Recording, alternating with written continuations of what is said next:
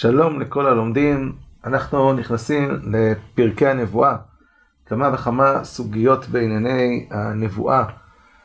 אה, ברבי יהודה הלוי ובכלל, והיום אנחנו רוצים לפתוח את הסוגיה הזאת דרך סוגיה יחסית צדדית, אה, והיא הסוגיה של עימות הנביא, איך אנחנו יודעים שהנביא הוא נביא אמת, ואיך אנחנו יודעים שהוא באמת קיבל נבואה.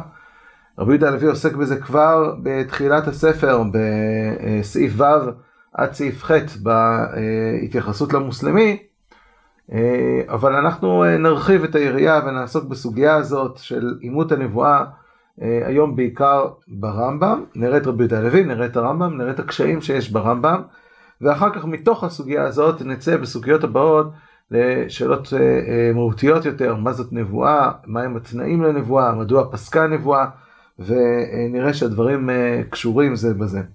אנחנו מתחילים מהתורה. התורה בפרשת שופטים מצווה עלינו לשמוע לנביא ולעשות את דבריו. אומרת התורה, נביא אקים להם מקרב אחיהם כמוך, ונתתי דבריי בפיו, ודיבר עליהם את כל אשר אצבנו. והיה האיש אשר לא ישמע אל דבריי אשר ידבר בשמי, אנוכי אדרוש מעמו. אז יש לנו מצווה לשמוע לדברי הנביא. ומצד שני אומרת לנו התורה, יהיו גם נביאי שקר, אך הנביא אשר יזיד לדבר דבר בשמי אשר לא ציוויתיו לדבר, הרי אם יש לנו קלף שאני יכול להגיד משהו וכולם עושים, אז בוודאי שיהיו הרבה אנשים שישמחו להשתמש בקלף הזה. אז יהיו נביאים שיהיו נביאי שקר, ואשר ידבר בשם אלוהים אחרים, ומת הנביא ההוא. כלומר, אנחנו מצווים להרוג אותו. ומכאן עולה שאלה, אם מצד אחד אנחנו מצווים לשמוע לדברי הנביא, מצד שני נביא שקר שמגיע אנחנו מצווים להרוג אותו, אז איך אנחנו נדע מי נביא האמת מי נביא שקר? וכי תאמר בלבבך, היכן נדע את הדבר שלא דיברו השם? אשר ידבר הנביא בשם השם ולא יהיה הדבר ולא יבוא, הוא הדבר שלא דיברו השם, בזדון דיברו הנביא לא תגור ממנו. אם כן, התורה אומרת לנו, שאם הנביא אומר משהו שיקרה, והנביא, והדבר הזה לא קורה, זה סימן שהנביא הזה נביא שקר, ואנחנו מצווים להרוג אותו אה, בחנק. אה, מה הוא צריך להגיד? מהו הדבר שהנביא נבחן שהוא אומר אותו ואנחנו מסתכלים לראות האם הוא יקרה או לא יקרה ובהתאם לזה אנחנו פוסקים עליו את הדין, האם הוא נביא אמת או נביא שקר. אז כשאנחנו הולכים אל, ה...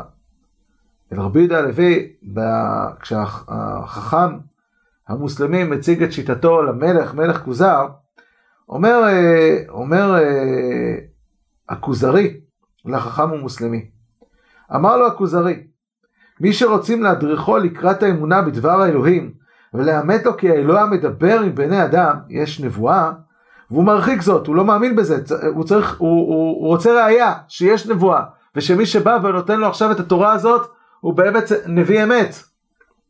צריך להוכיח לו זאת בעובדות מפורסמות שאין לדחותם. וגם אז יקשה מאוד לאמת לו כי האלוה אמנם דיבר עם בשר ודם.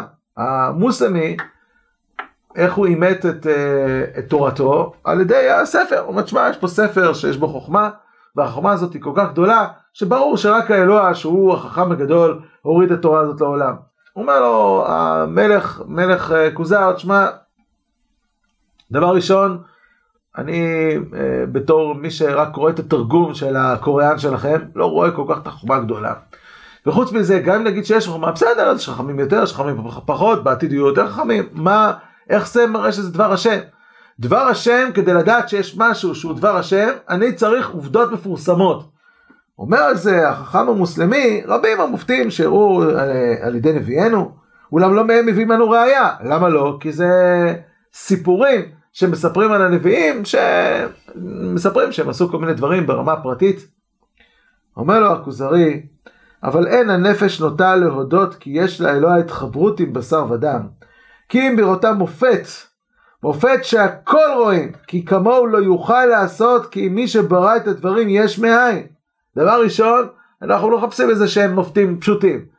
כדי לאמת את הנבואה צריך שאותו אחד שעכשיו אומר על משהו מסוים שהולך לקרות, שהמשהו הזה הוא משהו שמי שיכול לעשות אותו זה רק בורא עולם, רק מי שעושה דבר יש מאין, ואז אני יכול לדעת שהבורא עולם מדבר איתו. דבר ראשון, תנאי שני, ואף גם זאת, מופת אשר נעשה להמונים רבים. לא שמישהו מספר שהוא ראה. לא, שנעשה להמונים רבים, שיש ציבור שלם שרואה את זה. דבר שלישי, שראו עין בעין, לא שמישהו סיפר להם והם מספרים את זה. יש הרבה אנשים, הרבה מוסלמים יש בעולם, אבל הם מספרים, או הרבה נוצרים יש בעולם, והם מספרים שיש מישהו שראה אה, את הנביא שלהם הולך על המים. נו, בסדר. או החיה את המת, או ריפא את המצורע. שראו הם, כל הציבור כולו, עין בעין, לא שסיפר עליהם מי שראהו בחלום, או שבא אליהם בקבלת איש מפי איש. בנוסף, תנאי נוסף, שיחקר מופת זה ויבחן בחינה אחר בחינה, לבד ליפול ספק בלב אדם, בין יש בזה תעתוע דמיון או מעשה כשפים. כלומר, הדבר הזה צריך בדיקה לראות שאין פה מעשה תעתועים. כשאתה הולך בתוך הים, בים סוף, אתה חווה חוויה, כל העם ביחד, ואחרי זה אתה רואה את המצרים טובים בים, והים נסגר בפניהם. זה לא איזה משהו שהוא תעתוע דמיון, שהסתכלת, ראית איזה משהו, מישהו ערבב אותך. זה חוויה אמיתית, אומר רבי יהודה הלוי. אומר רבי יהודה הלוי עוד בתוך הספר, עוד לפני שהוא מגיע לחבר. אומר, כדי להאמין בנבואה, צריך שלושה תנאים. אחד, שהנביא ידבר על נס שהולך לקרות, שהוא יס, יוצא מגדר הטבע בבחינת שרק יש מאין, רק מי שבורא עולם מסוגל לעשות אותו. שתיים, שיעשה להמונים רבים. ושלוש, זה שיבחן בחינה אחר בחינה שאין פה תעתוע דמיון. אלה הם שלושת הדברים. והאמת, כשאנחנו מסתכלים על משה רבנו, נביא הנביאים, אז שהוא אומר לקדוש ברוך הוא, והם לא יאמינו לי, כי יאמרו לא נראה אליך השם. אז אנחנו מוצאים שהקדוש ברוך הוא מה נותן לו? נותן לו לעשות אותות ומופתים, להפוך מים לדם, אה, להפוך את היד שלו למצורעת, וכולי וכולי, לקחת מטה ולהפוך אותו לתנין או לנחש. זה דברים שהם ניסיים, הם נעשים להמונים רבים, הם חוזרים בחינה אחר בחינה, יש לך אות ראשון, אות שני, אות שלישי, כדי שהדברים האלו לא יהיו תעתועי דמיון, וזה סימן. אותו דבר גם כאשר כוח טען על משה רבנו, שהוא אומר דברים מליבו, כן? אז אומר, אומר משה רבנו, אם בריאה עברה שמפצתה האדמה את פיה, ובלעה אותה ואת כל אשר להם. אז כשיש מעשה ניסי, והוא נעשה להמונים רבים, והוא רואים אותו בשטח שהוא קורא, זה לא איזה דמיונות, זה עדות לנבואה. אותו דבר אנחנו מוצאים גם בשמואל, שעם ישראל אולי לא היה ברור לו שיש ביקורת אמיתית של הקדוש ברוך הוא על עצם בקשת המלך. אז אנחנו רוצים ששמואל עושה משהו שהוא יוצא מגדר הטבע, הוא מוריד להם גשם, מחר ירד לכם גשם בזמן קציר חיטין וכולי. אז, אז אנחנו מוצאים. אותו דבר גם כלפי יהושע. יהושע, שהקדוש ברוך הוא אומר לו, עכשיו אני אראה לכל עם ישראל שאתה נביא, אה, נביא השם, איך? אז תקרא להם את הירדן, הם יעברו בירדן, כל העם עוברים בירדן וכן הלאה. יש את יריחו, שחומת יריחו נופלת, וכל המעשים שמראים שהם בוודאי ניסיים, הם נעשים לכלל הציבור, והם מוחשיים ולא יכול להיות תעתועי דמיון כדי להוכיח על הנבואה. אז זה דברים לכאורה ברורים. אם כך, ברור שרבי דה הלוי פירש את הפסוק אשר ידבר הנביא בשם השם ולא יהיה הדבר ולא יבוא. הכוונה, לא סתם שהוא ידבר שמחר, אה, אני יודע מה, אנחנו נמצאים בחורף ומחר ירד גשם ויורד גשם, אלא מדובר על משהו שיוצא מגדר הטבע בצורה אה, קיצונית, משהו ניסי לחלוטין. לעומת זאת, הרמב"ם בהלכות יסודי התורה אומר דברים אחרים. אומר הרמב"ם, ולא כל העושה אות ומופת מאמינים לו שהוא נביא. אלא אדם שהיינו יודעים בו מתחילתו שהוא ראוי לנבואה. כאן כבר מוציא הרמב"ם את אה, מוחמד, נביא האסלאם, שהתיאורים שהוא מתאר על עצמו ושהקוראן מתאר עליו שהוא אדם שלא ראוי לנבואה בצורת ההתנהלות שלו, כמו שהרמב"ם גם מדגיש בחלק ב' בפרק מ' במורה נבוכים, שמישהו אה, אה, שטוף בתאוות, במיוחד תאוות הביאה, אה, לא יכול להיות שהוא נביא. אז קודם כל צריך להיות אדם שרואים מתחילתו שהוא ראוי לנבואה, אחד תמיד חכם, ירא שמיים, הולך בדרכי השם, אדם שמתבודד, אדם שמואסת בכל ענייני החומר, והולך ומקדש לו וכן הלאה. זה שלב ראשון, בחומתו, במעשיו וכולי. ואחר כך בא ועשה אות ומופת, ואמר שהאם של אחור מצווה לשמוע ממנו שנאמר אליו תשמעו, לכאורה עד כאן כמו רבי דה הלוי, צריך לעשות אות ומופת. כל נביא שיעמוד לנו ויאמר שהשם של אחור, אינו צריך לעשות אות אחד כאותות מאותות משה רבנו, כאחד מאותות משה רבנו, או כאותות אליהו ואלישע, שיש בהם שינוי מנהגו של עולם, אלא האות שלו, שאומר דברים העתידים להיות בעולם, ויאמנו דבריו. אומר הרמב"ם, בניגוד לרבי יהודה הלוי, שנביא לא צריך לעשות לנו אותות ומופתים שיוצאים מגדר הטבע, דברים שהם לא אמורים לקרות, אלא גם הוא יגיד על דברים שהם יכולים לקרות, אבל הוא אומר יקרה ביום כזה וכזה בשעה כזאת וכזאת, זה יכול לקרות, זה יכול לא לקרות, וזה קרה, אז גם כן מאמינים לו, ידיעת העתידות. וככה הוא מפרש את הפסוק, וכי תאמר בבבך היכן נדע את הדבר. לפיכך, כשיבוא אדם הראוי לנבואה וכולי וכולי, ואומר דברים העתידים להיות, והוא אומר, ואנו מחכים לראות היבואו דבריו, או לא, אם לא יבואו, אפילו נפל דבר קטן, וידוע שהוא נביא שקר, ובאו דבריו כולם, יהיה בעינינו נאמן. עכשיו הדבר הזה הוא מוזר, כל אחד יכול לפעמים לקלוע, כן? מחר בבוקר הוא יקום ויגיד, שמע, נראה לנו שמחר ירד, לא נראה לי, מחר ירד גשם, ויורד מחר גשם, זה לא שינה מנהגו של עולם, כי אנחנו נמצאים בחורף, והנה, ירד גשם, אז מה, עכשיו הוא נביא אמת בגלל שהוא קלע, הוא יודע איך לקלוע? אומר הרמב"ם, ובודקים אותו פעמים הרבה. למה? כי כדי לפקוע את האדמה, ושתפתח פה ותסגור, שזה משהו שהוא ניסי לחלוטין, או להפוך את המטה לנחש, או לקרוע את הים, זה משהו שמספיק פעם אחת כדי לדעת שאתה נביא אמת. אבל כשאתה מספר על עתידות שהן בגדר הטבע, והן קורות, אז כדי לדעת שבאמת אתה נביא אמת, צריך לבדוק אותך פעמים הרבה. עוד פעם אתה קולע, ועוד פעם אתה קולע, ועוד פעם אתה קולע. ואם נמצאו דבריו נאמנים כולם, הגעת למאה אחוז, הרי זה נביא אמת. כמו שנאמר בשמואל, וידע כל ישראל מדן ועד באר שבע, כי נאמן שמואל לנביא להשם. כלומר, אומר הרמב"ם, אני דורש בסך הכל את ידיעת העתידות, אבל מאה אחוז של ידיעת העתידות. אדם שאומר דברים בידיעת העתידות, למרות שזה דברים שהם טבעיים, אבל הוא קולע בצורה חוזרת ונשנית במאה אחוז, זה סימן שהוא נביא אמת. ולכן הרמב"ם בפרק י' אומר שההבדל הגדול בין הקוסמים והמעוננים, שאומרים גם, גם הם אומרים מה שעתידים להיות, ולפעמים הם מצליחים לקלוע. הרמב"ם מסביר במורה שיש להם מין חוש אישי כזה, שהם יודעים, אה, מין חוש שתופס אה, דברים, ויודע לחבר דברים, וממילא לצפות בצורה יותר אה, חזקה את העתיד מאשר אנשים רגילים, ולכן הם קולעים הרבה יותר מאנשים אחרים. אז, אז מה ההפרש בין הנביא לבינם? אלא שהמעוננים והקוסמים וכיוצא בהם מקצת דבריהם מתקיימים, מקצתם אין מתקיימים. אני קופץ, אבל הנביא כל דבריו מתקיימים. כלומר, ההבדל בין הנביא שאנחנו יכולים לדעת שזה דבר השם, וזה לא משהו שאדם הצליח לקלוע ממה שיקרה, כיוון שאנחנו מדברים פה על דברים שעתידים ויכולים להיות. התשובה היא, לא ייפול מכל דבריו ארצה, הוא צריך להיות מאה אחוז, שנאמר כי לא ייפול מדבר השם ארצה. זה שיטת הרמב"ם. הרמב"ם לא מצריך אה, את הניסים, שהנביא יעשה ניסים. והשאלה היא באמת למה, במיוחד שהרמב"ם כנראה מודע לפרשנות של רבי יהודה הלוי, הרי הוא בדיוק בא להוציא ממנה, אינו צריך לעשות כאותות, כאחד האותות של משה, הוא גם יודע את הסיפורים בתורה, מה, איך יהושע הוכיח את נבואתו, איך משה רבנו הוכיח את נבואתו, וכולי וכולי. אז הוא בא להוציא ממשהו ש... אה, נמצא בתורה. למה הרמב"ם מוציא? זאת שאלה, אנחנו לא נענה עליה היום, אבל צריך לזכור אותה. הדבר הזה הוא, הוא קשה.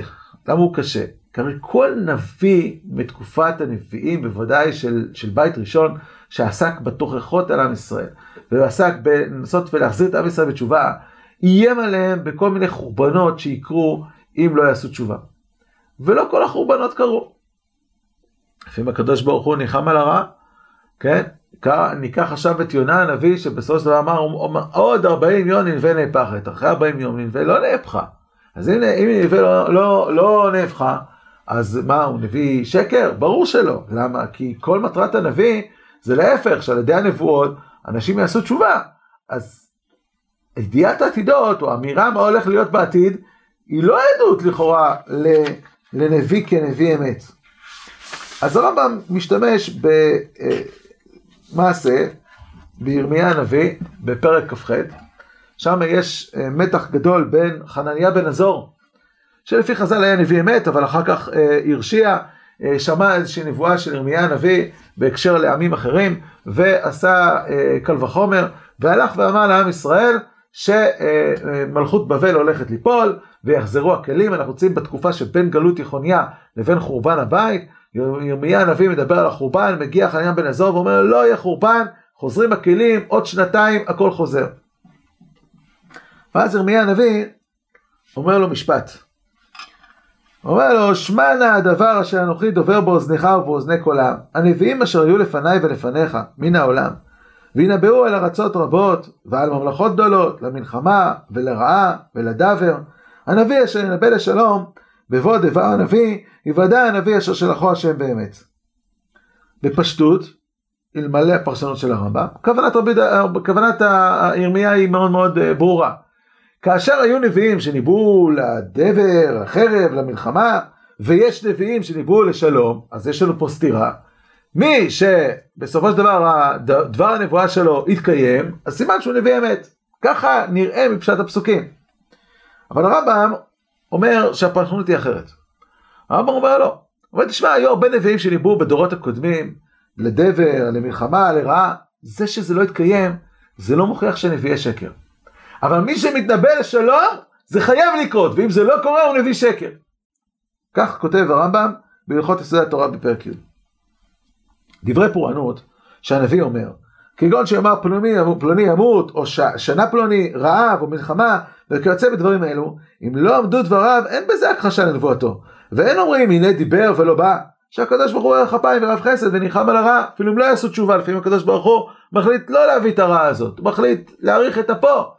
אז זה שהנביא אומר נבואה לרעה, הולך לקרות רעה מסוימת, והיא לא קרתה, זה לא עדות שהוא נביא שקר, אומר הרמב"ם. ואפשר שעשו תשובה ונסלח להם, כאן שנלווה, או שתעלה להם כחזקיה, אבל אם הבטיח על הטובה, ואמר שיהיה כך וכך ולא באה הטובה שאמר, בידוע שהוא נביא שקר, שכל דבר טובה שיגזור האל אפילו על תנאי אינו חוזר. אומר הרמב"ם, בניגוד לדבר דבר של רעה, דברים שהקדוש ברוך הוא מבטיח לטובה, אפילו הוא מבטיח אותם בתנאי, אם תהיו טובים וכן הלאה, לא חוזר, אומר, הקדוש, אומר הרמב"ם. אפילו התנאי לא חוזר. הלמדת שבדברי טובה בלבד ייבחן הנביא. כלומר, יש פה צמצום של 50 אומר הרמב"ם, נכון, אנחנו בודקים את הנביא ואם עומדים כל דבריו כולם, נביא אמת. אם הוא פספס במשהו אחד, נביא שקר, אבל לא בדברים הרעים, כי בדברים הרעים אנחנו, הקדוש ברוך הוא ניחם על הרעה, אז רק בדברים הטובים, מאה אחוז, אבל בדברים הטובים. והרמב"ם אומר, בדברים הטובים אפילו התנאי הקדוש ברוך הוא לא חוזר. ואז הוא מביא את הפסוקים בירמיה כדי אה, לפרש אותם בהתאם לפרשנות הזאת שהוא, שהביא כאן. אה, הדבר הזה הוא, הוא קשה, אנחנו תכף ניכנס לערימה של קושיות על הרמב"ם, אבל לפני כן כבר אנחנו יכולים לחשוב, משה רבנו, איך הוא הוכיח את נבואתו לעומת אה, אה, קורח ועדתו? אם בריאה עברה השם, ופצה אדמה את פיה, ובלעה אותם את כל אשר להם, נו, ואם הקדוש ברוך הוא פתאום ניחם על הרעה, אז מה, זה לא היה מוכיח שמשה רבנו הוא נביא שקר? חס ושלום. הרי זה בדיוק הסיפור פה, הוא מתנבא נבואה לרעה, לפי הרמב"ם זה לא הוכחה. אם באמת לא היו מתים באופן אה, כזה, כמו שהוא תיאר, אז לא הייתה, לא הייתה, לא הייתה הוכחה, אז מה, מה משה רבנו אומר שם? לפי הרמב"ם, הפסוקים שם הם לא, אין להם ביור. זאת, זאת קושייה גדולה, אותו דבר גם שמואל, שמואל שבא להראות שהקדוש ברוך הוא כועס על, על, על, על בקשת המלכות, והוא אמר שמחר בבוקר ירד גשם בקציר חיטים, אם מחר בבוקר לא היה יורד גשם, אז מה, זה לא היה מוכיח כלום על, על שמואל? ברור שזה היה מוכיח, הרי בשביל זה הוא אומר את זה. לפי הרמב"ם, דברי פורענות, בכלל על זה לא נבחנים. אז מה שמואל אומר פה? זאת קושייה גדולה. מה המקור שציטט הרמב"ם? הרמב"ם ציטט מקור שכל נבואה או כל הבטחה שהקדוש ברוך הוא הבטיח לטובה, אפילו התנאי לא חוזר. המקור של זה זה גמרא במסכת ברכות בדף ז', אמר רבי יוחנן משום רבי יוסי, כל דיבור ודיבור שיצא מפי הקדוש ברוך הוא לטובה, אפילו על תנאי לא חזר בו. מה המקור? מנהלן ממשה, משה רבנו, שנאמר הרף ממני ואשמידיהם, ואעשה אותך לגוי עצום. אז ברור שההבטחה, יעשה אותך לגוי עצום, אתה בתנאי שהוא באמת ישמיד את עם ישראל, אבל אם הוא לא ישמיד את עם ישראל, אז מילא לא את ההבטחה. ואף אגב דבאי משה רחמי עלי דמילתא ובטלה. כלומר, בסופו של דבר למרות שמשה רבנו בסופו של דבר ביטל את, ה, את הגזירה כלפי עם ישראל, אפילו אחי עוקמי בזרה, ואז הגמרא מסבירה, מביאה מקור איך בסופו של דבר זכה משה רבנו שבניו וצאצאיו הגיעו ל-60 אה, ריבו, אה, וזו אה, קיום ההבטחה האלוקית. אז הוא ארבע, אתה רואה, מידה טובה, הקדוש ברוך הוא לא חוזר בה אפילו על תנאי. הדבר הזה הוא גם כן מוזר, למה? אומר הרמב"ן בספר אה, הגאולה, אומר התנאי פה זה לא תנאי שאם ישמרו או לא ישמרו את המצוות. התנאי פה זה היה תנאי חיצוני. ברור שאם התנאי הוא תנאי חיצוני, לא ברור, אבל אפשר להבין שאם התנאי הוא תנאי חיצוני, בסופו של דבר לא יתקיים התנאי, אתה הבטחתי לך, אני אתן לך. אבל כשאדם מקבל הבטחה, שכיוון שהוא טוב, אז הוא מקבל דבר, הוא ילך לקבל דבר טוב, ובסופו של דבר האדם הזה הרשיע, אבל לא נשאר בטובה, למה שהוא יקבל את ההבטחה? מה ההיגיון בזה? מה ההבדל בין הבטחה לרעה, שבסופו של דבר עם ישראל עשה תשובה, וממילא לא יהיה חורבן, לבין הפוך, שהם מקבלים הבטחה טובה על מעשה טוב, בסופו של דבר עכשיו לא נשארים בטוב ומרשיעים. למה, מה, עכשיו בגלל שהבטחתי אז עכשיו אתה יכול להרשיע חופשי ולא תקבל את הענישה? אין בזה שום היגיון. ולא על זה מדברת הגמרא, הגמרא מדברת על תנאי שהוא תנאי חיצוני, אבל לא על אם אדם לא ראוי פתאום לטובה. אז זו קושייה גדולה על המקור שמביא הרמב"ם. אבל יותר מזה, יש לנו גמרות מפורשות שהן הפוכות, וזה הגמרא בסנדרין דף צ"ח עמוד ב', רבי יעקב בר אידי רמי, הנה אנוכי עמך ושמרתיך בכל אשר תלך. וכתיב וירא יעקב מאוד ויצר לו. למה? קיבלת הבטחה, מה אתה מפחד? אלא שהיה מתיירא שמא יגרום החטא. כלומר, קיבלתי הבטחה, אבל זה לא אומר שזה יתקיים. אם יהיה חטא, זה לא יתקיים.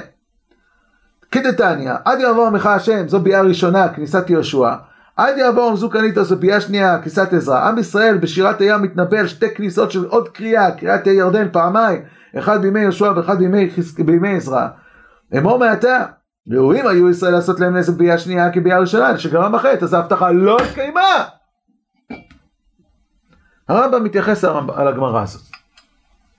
לא בהלכות יסודי התורה, אבל בהקדמה למשנה. שם הרמב"ם כותב גם כן את החילוקים שהוא הביא, והרמב"ם מסביר את הפחד של יעקב. אבל עניין פחד יעקב אחר שהבטיחו הקדוש ברוך הוא בבשורות טובות. כמו שנאמר, הנה אנוכי עמך ושמרתיך בכל אשר תלך. והיה מפחד פן ימות, כמו שנאמר, וירא יעקב מאוד ויצר לו. אמרו חכמים זה על בניין ההוא, שהיה מפחד מעוון, שמא יהיה גורם לו מיתה. והוא מה שאמרו, כסבר שמא יגרום החטא. יורה זה שהקדוש ברוך הוא יבטיח בטובה, ויתגברו עוונות, ולא יתקיים ההוא. קושייה עליי. אומר הרמב"ם, יש לדעת, שעניין זה אינו אלא בין הקדוש ברוך הוא ובין הנביא. אבל שיאמר הקדוש ברוך הוא לנביא להבטיח לבני אדם בשורה טובה במאמר מוחלט בלא צניים ואחר כך לא יתקיים הטוב ההוא, זה בטל ואי אפשר להיות. אומר ארבע יש חלוקה. כשהקדוש ברוך הוא מבטיח לנביא, אז הכל פתוח. יכול להיות שגם שיבטיח לו הבטחה לטובה, ההבטחה הזאת לא תתקיים. כלומר הרמב"ם מקבל את עמדת היסוד של הרמב"ן, שאין הבדל בין הבטחה לטובה לבין הבטחה לרעה. באמת, הכל תלוי במצב. הרי הבטחה לטובה אין מטרתה לתת לך איזשהו עוגן, שאתה גם אם אחרי זה תרשיע, אז אתה תקבל את כל, את כל הטובות האלוקיות. חס ושלום. אלא מה? כשהנביא מקבל הבטחה טובה, והוא מעביר אותה לעם, הבטחה בשביל העם, אומר מה, פה זה חייב לקרות. זה לא תלוי במה הם יעשו אחר כך. למה? אומר הרמב"ם, בשביל שלא יישאר לנו מקום לקיים בו אמונה באמונת הנבואה. והקדוש ברוך הוא נתן לנו בתורתו עיקר שהנביא ייבחן, כשיאמנו הבטחותיו, אומר, שמע, אנחנו תקועים, אחרת איך נבדוק את הנביא? נביא אומר לך הבטחה לרעה, לא מתקיים, אתה אומר, טוב, הקדוש ברוך הוא חזר בו. הקדוש ברוך הוא יביא הבטחה לטובה, ואחרי זה לא מתקיים, תגיד, טוב, הם חטאו, היה איזה משהו, הקדוש ברוך הוא חזר בו, אז מה, איך ייבחן הנביא? אומר הרמב"ם, אנחנו תקועים.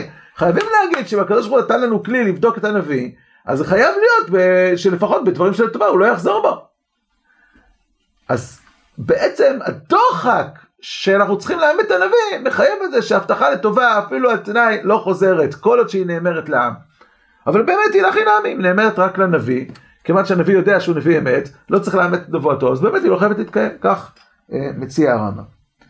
כמובן שעל הרמב"ם יש לשאול, אתה דחית את זה שבודקים את הנביא בניסים, והצבת שאפשר גם לידיעת העתידות, ואז הסתבכנו, כי ידיעת העתידות, אז לרעה בוודאי שלא. לטובה אנחנו עכשיו גם כן מצמצמים, זה רק במה שנאמר לעם, אבל לא במה שנאמר לנביא. וכל זה צריך שיהיה מאה אחוז, אבל כבר בעצם זה לא מאה אחוז, זה רק במקרים מאוד מאוד מסוימים. שם נבחן הנביא. אתה קבעת את זה שבודקים על ידי עתידות. אם לא היינו הולכים על הקו הזה, והיינו אומרים שצריך לעשות ניסים, אז מילא לא הייתה שאלה. אבל יותר קשה. למה יותר קשה? הרמב"ם מתייחס להתחלה של הגמרא, אבל לא מתייחס לסוף של הגמרא. הסוף של הגמרא זה כבר נבואה של עם ישראל, שנאמרת לדורות הבאים. עם ישראל, משה רבנו, נאמר בתורה, עד יעבור עמך השם, עד יעבור המזוקניתה. מגיע עזרא, יש לו הבטחה בכיס, משה רבנו, נאמר בתורה, ולא קורה כלום, למה השם יגרום החטא, גרם החטא, סליחה, מה זה אומר על נבואתו של משה רבנו עכשיו? הרי זה כבר נבואה שנאמרת לעם. מי שמקשה את הקושייה הזאת זה המהר"ל, והרמב"ם, קראת את הגמרא, למה אתה לא מתייחס לשאלה הזאת? החילוק שלך לא מתרץ את זה. אז המהר"ל קודם כל מביא תשובתו של, אה, של הרד"ק, שטוב, נו, בכל זאת התקיים קצת מהנבואה הזאת, הרי אצל, אצל יהושע כן נקרא הירדן, שזה דבר שאי אפשר שיאמר, והמהר"ל תוקף אותו, כי לפי הרמב"ם, נבואה שמתקיימת בקצתה ולא כולה, זה הוכחה לנבואת השקר, כן? חייב שזה יהיה מאה אחוז.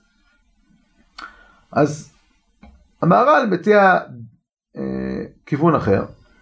המהר"ל אומר, תשמע, הנבואה הזאת היא לא נאמרה במפורש. עד יעבור עמך השם, עד יעבור עמזו איתם. בפסוק לא כתוב כלום. זה איזושהי מסורת שככה אנחנו מפרשים את הפסוק. לא, מסורת שככה מפרשים את הפסוק, זה לא עוקר את הנבואה של אה, משה רבנו שנאמרה בתורה. ככה מתרץ המהר"ל, זה תירוץ מאוד קשה. הרי אנחנו בכל התורה כולה, אנחנו לא מפרשים את התורה לפי איך שכתוב בפשט, אנחנו, יש לנו תורה שבעל פה, איך להבין אותה. יש לנו תורה שבעל פה, איך, איך, מה, מה הכוונה של עד יעבור עמך השם? להגיד שממילא התורה שבעל פה היא לא חלק מהנבואה, הדבר הזה הוא קשה. אבל יכול להיות שאפשר להגיד תשובה הרבה יותר פשוטה. והתשובה היא שהנבואה הזאת, מה היא נאמרה? נאמרה שבביאה השנייה שכל עם ישראל יעלה, יהיה קריאת הירדן פעם שנייה. פשוט זה לא קרה עדיין, כי עזרא עלה מעט. הוא עלה עם קבוצה קטנה, ולכן זה לא קרה, כי לא קרתה, לא קרתה סיטואציה שתאפשר את זה, ולכן הנבואה הזאת עדיין קיימת, ההבטחה קיימת, כשנגיע לשלב הזה שזה יקרה, אז באמת, יקרה ירדן, אז זה לא שהחטא גרם שלא הגיע השלב שזה יקרה, אבל ההבטחה קיימת. אז יכול להיות שלכן הרמב"ם בכלל לא ראה קושייה בדבר הזה. אבל במקור מספר 9, יש פסוק בירמיה עצמו, בפרק י"ח, שירמיה עושה השוואה מוחלטת בין נבואה לטובה, נבואה לרעה. וכך כותב, אה, כותב הנביא ירמיה, רגע אדבר על גוי והממלכה לנטוש ולנטוץ ולהביד, ושב הגוי הזה מרעתו אשר דיברתי עליו וניחמתי על הרעה אשר חשבתי לעשות לו. ברגע אדבר על גוי מהממלכה לבנות ולנטוע, ועשה רע בעיניי לביתי שמע בקולי, וניחמתי על הטובה אשר אמרתי להיטיב אותו. עושה השוואה מוחלטת. ברגע שהבטחתי הבטחה לטובה, אבל הם חטאו, אני לוקח את ההבטחה. זה כבר קשה. המהר"ל מנסה לתרץ את הרמב"ם ואומר, טוב, זה הכל בבית דין של מעלה, זה לא נאמר לעם, זה... הנביא מספר כל מיני דברים שנגזרו בשמיים, ואחר כך הקדוש ברוך הוא חוזר בו. קשה להגיד את זה, כי רגע אדבר בפשטות, זה הכוונה היא שהנביאים אומר את זה לעם. אבל יש קושיות הרבה יותר חריפות.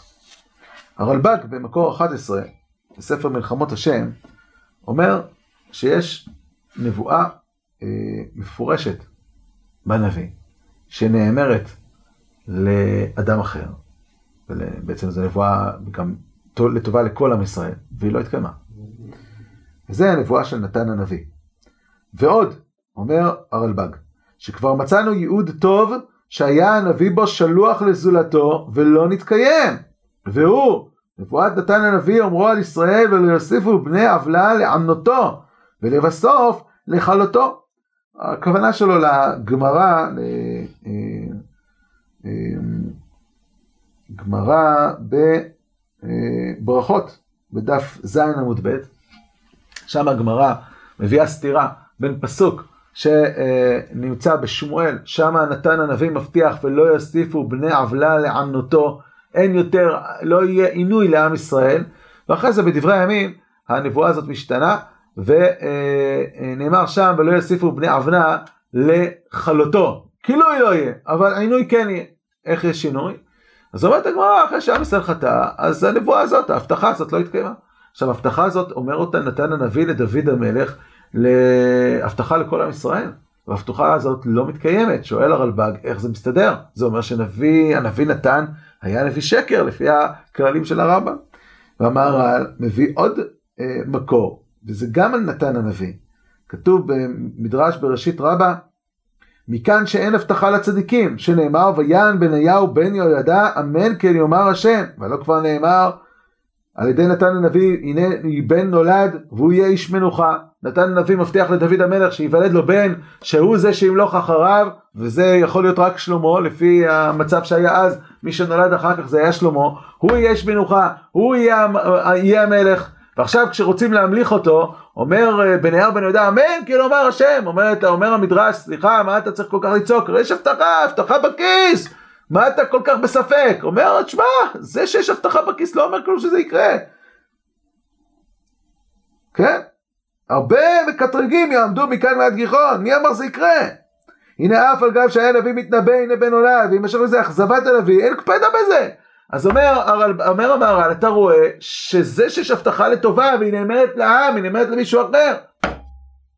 אין בזה שום דבר שמוכיח להכחשת הנביא. אה, רבי חזק קרסקס בספר אור השם מקשה המון קושיות על שיטתו של הרמב"ם. קודם כל הוא מקשה מהפסוקים בתורה. הרי התורה אומרת אשר יהיה הדבר, אשר ידבר הנביא דבר ולא, ולא, ולא יבוא. היא לא מחלקת בטובה לרעה. החילוק הזה הוא חילוק שלא נמצא בתורה. התורה לא מחלקת את החילוק הזה. זו קושייה גדולה. קושייה שנייה, זה מהמקור שהביא הרמב"ם. הרמב"ם מביא מקור במסכת ברכות, שכל דבר טוב שיצא מפי הקדוש ברוך הוא, התקיים, אפילו התנאי התקיים. לא כתוב, נאמר לנביא, נאמר לעם, כל דיבור. כל דיבור זה כל דיבור. שלוש, הדוגמה שהגמרא מביאה זה הבטחה שהקדוש ברוך הוא מבטיח לנביא, זה הקדוש ברוך הוא מבטיח למשה רבנו. ועל זה נאמר שהוא לא חוזר, אז איך הרמב"ם אומר שנבואה שנאמרת לנביא, הבטחה שנאמרת לנביא כן חוזר? הרי זה המקום, של, המקור שלו משם. כך מקשה רבי חזאי קרסקס בספר אור השם. גם רבי יצחק ועקדת יצחק מקשה המון המון קושיות על הרמב"ם, ולכן הם הלכו לכיוונים קרובים לרמב"ם, אבל מצומצמים יותר. ואור השם אומר, אומר uh, כזה דבר, האמת שאין הבדל בין הבטחה לטובה להבטחה לרעה, כי באמת אין סיבה שהבטחות יהיו כלי לעשות חטאים. ולכן ברור שהבטחה לטובה היא על תנאי, והבטחה לרעה היא גם על תנאי, הכל פתוח, הכל פתוח. אז איך בודקים את הנביא? אומר אור השם, שמגיע אליך נביא, ואומר עכשיו אני אומר לך שיקרה משהו, והמשהו הזה שקורה הוא כדי להוכיח את נבואתי שאני נביא אמת. כשעושים את זה, זה חייב לקרות. ואז זה לא משנה אם זה לטובה או לרע, זה יכול להיות קציר חיטים, זה יכול להיות פקיעת פתחה אדמה את פיה. כשאני עושה הבטחה, מבטיח הבטחה, וההבטחה הזאת היא הבטחה אה, כדי להוכיח את הנבואה, כי הנבואה היא בספק. מי אמר שאתה נביא? למה שאני צריך לשמוע עליך? אז עכשיו, זה, על זה בכל מקרה זה יקרה. בין לטובה בין לרעה, אין חלוקה. אין חלוקה בין לטובה בין לרעה שהכל פתוח במקרה שהנביא הוא כבר נביא אמת. ולכן נתן הנביא שהיה ברור לדוד המלך ולעם ישראל שהוא כבר נביא אמת הוא כבר הוכיח את נבואתו. אז שהוא אומר עכשיו הבטחות הן פתוחות לגמרי הן יכולות לקרות יכולות לא לקרות הכל פתוח שם יגום אחרת הנביא שאומר לך תמשיך תמשיך בדרך שאתה הולך בה תקבל הבטחה א' ב' ג' ד' זה לא כזה שמחר בבוקר תרשיע. אלא שתמשיך בדרך אבל כשהוא עדיין לא הוכיח את נבואתו, אז ההבטחה הזאת היא הבטחה בין לטובה בין לרעה, ידיעת העתידות, שהוא עכשיו מודיע על איזשהו משהו שיקרה לעתיד בין לטובה בין לרעה, היא חייבת לקרות. זה אה, רבי חזאי קרסקס באור השם, וזה מתרץ למעשה הרבה מאוד מהקושיות. רבי יצחק, אה, הרמה בעקדת יצחק, אה, הולך לכיוון אה, אחר. הוא אומר, תשמע, האמת, נביא שבא, ואומר לנו לעשות משהו או לא לעשות משהו, אנחנו חייבים לשמוע עליו בכל מקרה, לא צריך לבדוק אותו בכלל. למה? כי הרי לא מישהו צנח לך מהשמיים. משה רבנו צנח לעם ישראל מהשמיים, הוא הגיע מ... הוא לא גדל איתם, הם לא יודעים מי הוא בכלל, אז מי, למה שהם יאמינו לו שהוא נביא?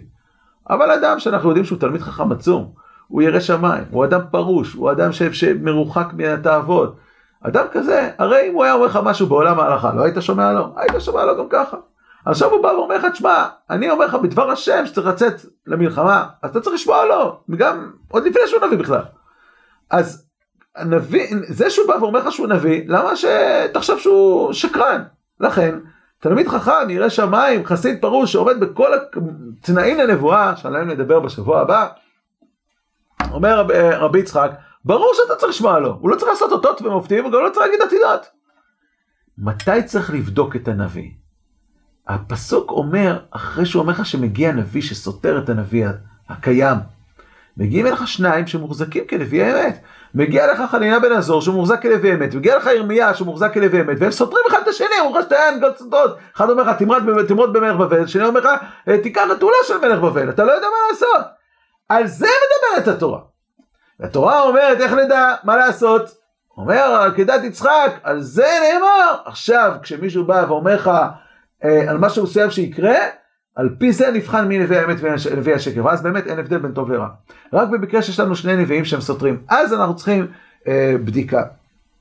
באמת, בסיפור של ירמיה, אז ירמיה אה, חזר לעם וחזר לחיים בן אזור ואמר לו, השנה אתה מת על הדברים שאמרת, ובאמת הוא מת, ובכך הוא הוכיח את נבואתו, שהיא אה, נבואת אמת, וחניה בן אזור היה אה, נביא שקר.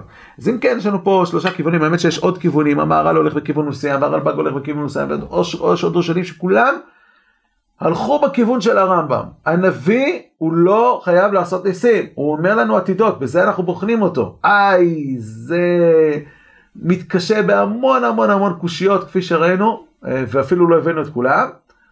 אז טוב, אז הולכים פה לכל מיני תירוצים, הרמב"ם מציע תירוצים, הם לא מספיקים. ראינו את המהר"ל, ראינו את הרלב"ג, אה, המשכנו לאור השם, המשכנו לעקדת יצחק, אבל כל זה לא נצרך בכלל, לפי רבי יהודה הלוי. כי לפי רבי יהודה הלוי שפתחנו בו את השיעור, הנביא לא נבחן בידיעת, בידיעת העתידות. ידיעת העתידות זה משהו אנושי. אפשר לקלוע, אפשר לקלוע לחצאין. אה, זה שאתה יודע מה יקרה בעתיד, זה לא הוכחה לכך שאתה נביא בכלל. אנחנו ננסה להבין בהמשך מדוע. בהמשך הכוונה בשיעורים הבאים. אומר רבי הלוי, נביא זה מישהו שעושה ניסים. וניסים שיוצאים מגדר הטבע לחלוטין. והוא עושה אותם להמונים, וזה משהו שהוא מפורסם. זה נביא. ולכן כל השאלות שפתחנו בהן, כל הדיונים ברמב"ם, הם לא מתחילים בכלל, לפי רבי יהודה הלוי. הרמב"ם מכיר את השיטה הזאת, והוא מוציא ממנה בתחילת העיסוק שלו בנבואה, הוא אומר נביא לא צריך לעשות ניסים, מספיק שיגיד את העתידות.